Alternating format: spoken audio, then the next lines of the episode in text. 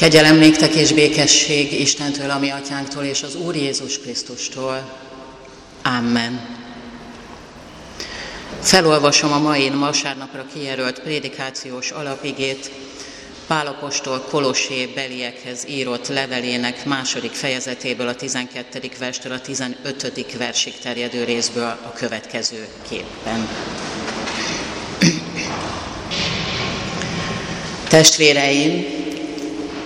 A keresztségben vele, Krisztussal együtt voltatok eltemetve, és vele együtt fel is támadtatok az Isten erejébe vetett hit által, aki feltámasztotta őt a halottak közül.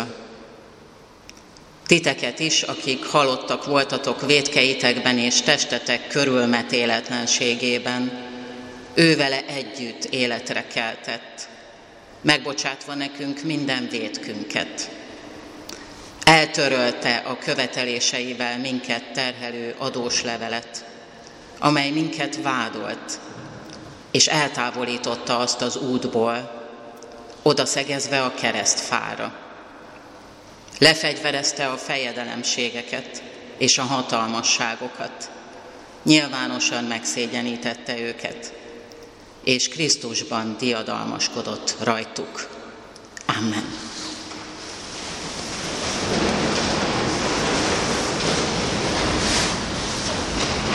Kedves gyülekezet, szeretett testvéreim az Úr Jézus Krisztusban! Csalóka, távlatok című versét így kezdi Müller Péter. Nem tudod eldönteni, hogy késze, vagy csak egy része az egésznek az, amit észlelsz. Hol az a távlat, amiből egyszerre benézhetsz az összes teremtő dimenzióba?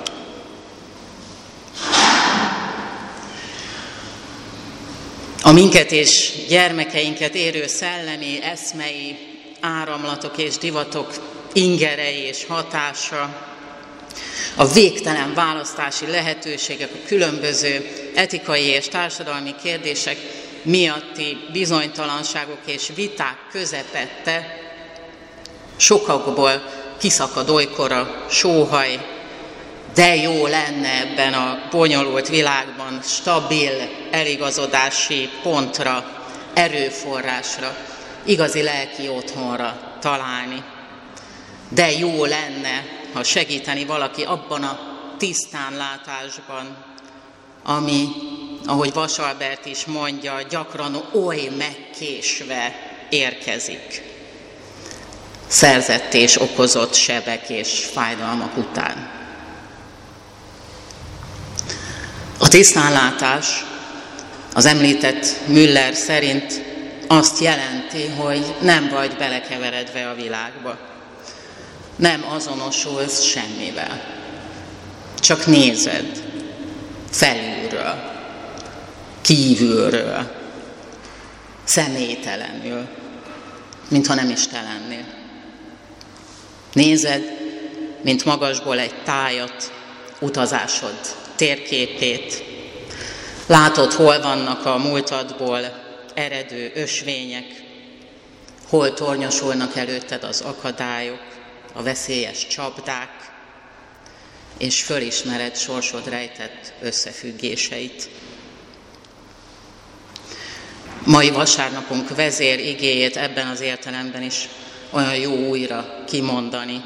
Így szól az Úr, a te teremtőd, ne félj, mert megváltottalak, neveden szólítottalak, enyém vagy. Micsoda biztonságot ad nekünk a világ urának és teremtőjének ez az ígérete. Mennyi szorongásunkat és félelmünket feloldja a gondolat, hogy mi hozzá tartozunk, az övéi vagyunk, hogy az ő szava és törvénye mindig biztos eligazítónk és útmutatónk. A kolossébéli hitükben fiatal, tapasztalatlan és éretlen keresztények szintén iránytűre vágytak. Krisztus után 53 körül vagyunk, akkor is ők is szenvedtek attól, hogy mint valami füstgép füstje úgy nehezíti meg a tisztánlátásukat, az evilági fejedelemségek és hatalmasságok, vagyis a körülöttük kavargó és őket érő szellemi, bölcsességi, vallási irányzatok hatása és befolyása.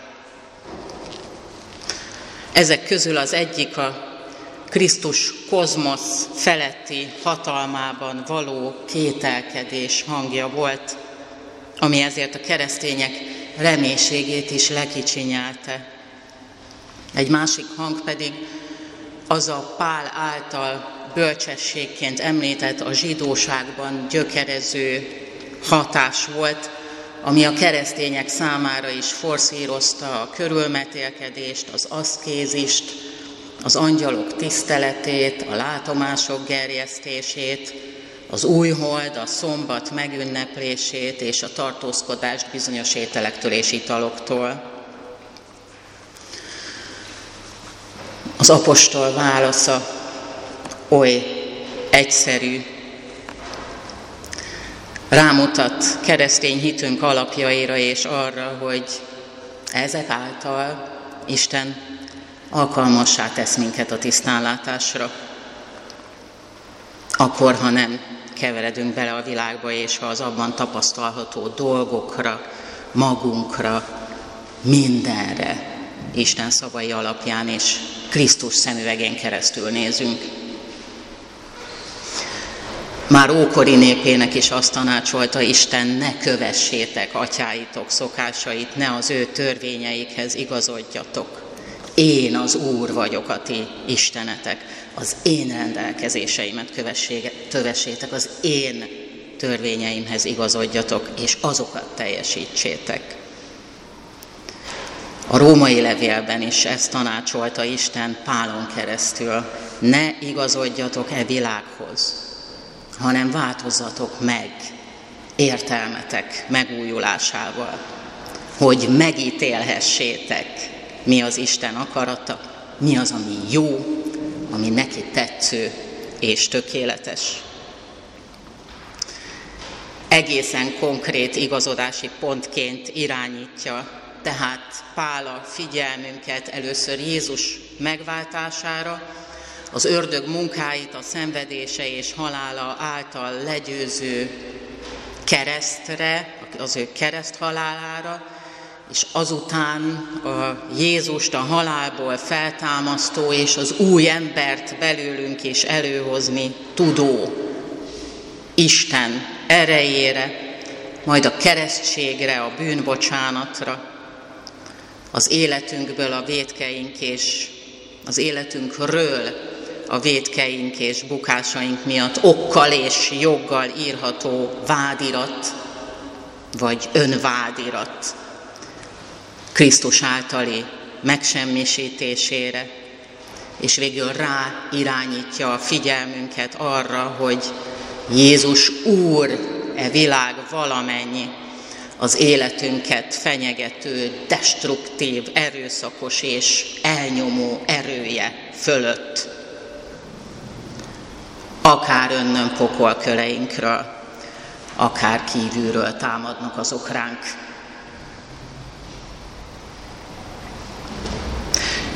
Jézus, a megváltás, a keresztség, a bűnbocsánat, Isten ereje, az új életben járás elég. Ezek, ami drága, az életünket beragyogó, az életünket halálunkig kísérő kincseink,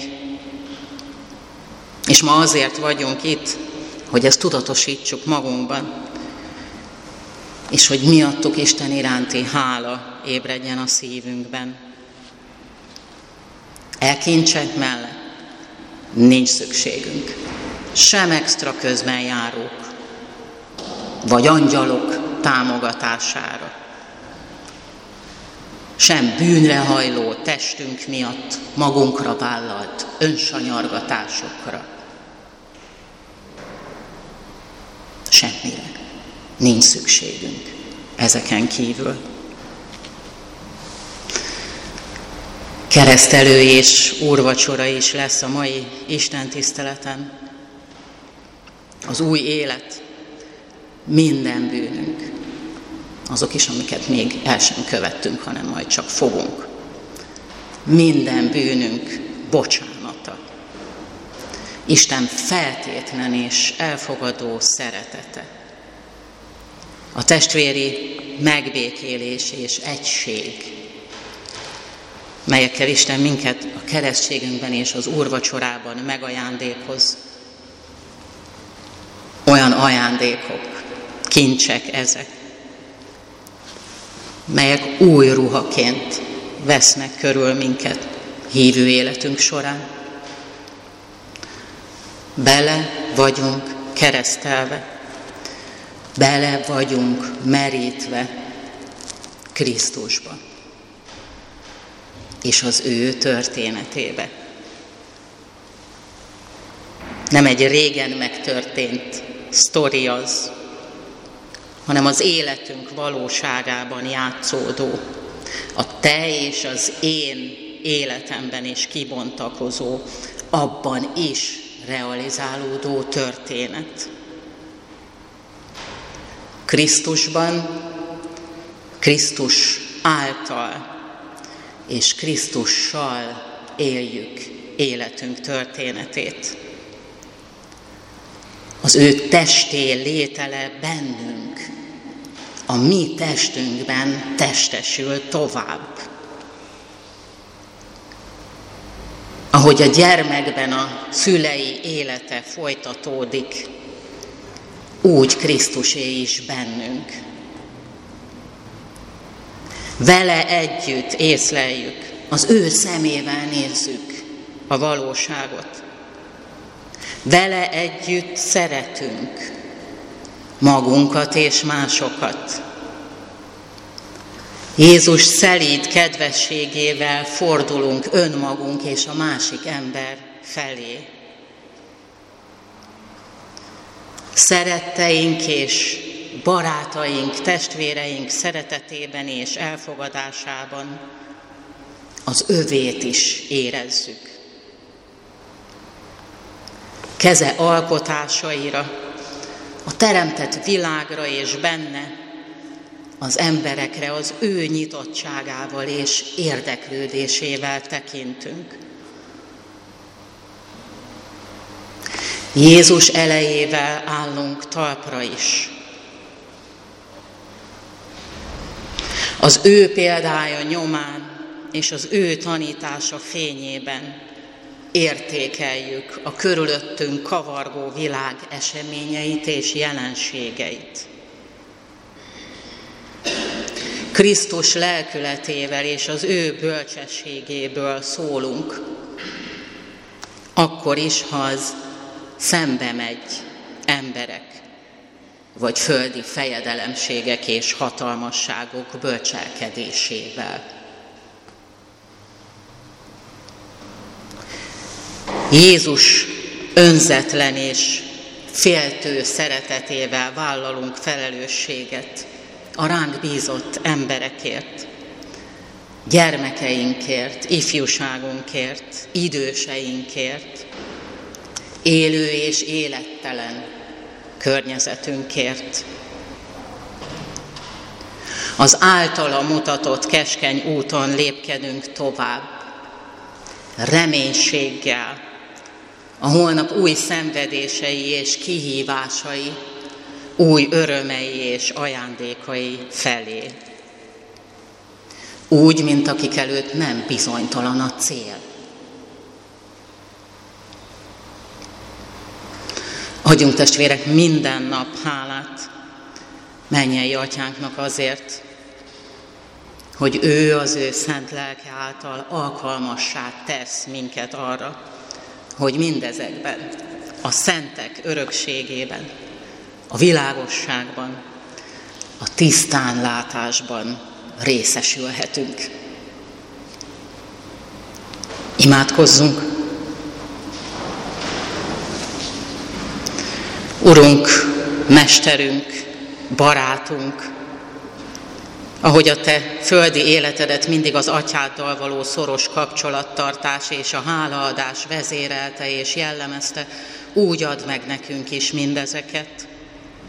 Szeretnénk mi is mennyei atyánkban bízó, az ő tanácsaira támaszkodó, hálás, őt dicsőítő, segítségével pontosan tájékozódó, ereje által erős, világosságban járó, megbékélésre és szolgálatra szabad, rád mutató életet élni.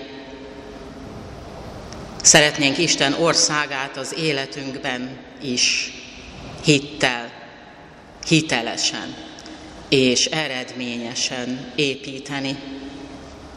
Add meg ezt nekünk kegyelmedből. Amen. Most kérem, hogy énekeljük el a 299-es énekünk 4. versszakát.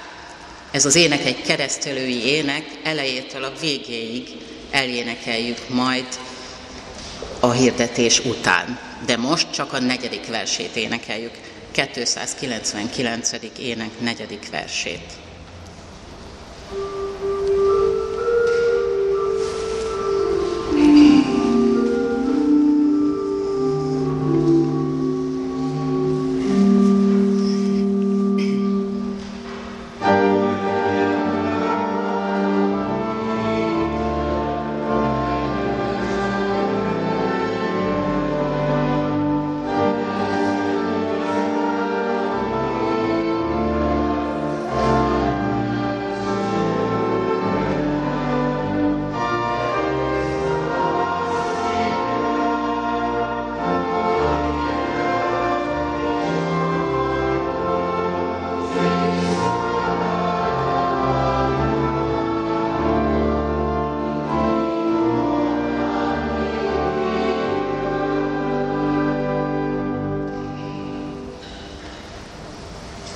Kedves testvérek, a prédikációt követően keresztelő lesz, megkereszteljük Gál Anna-Marit, hordozzuk őt imáinkban.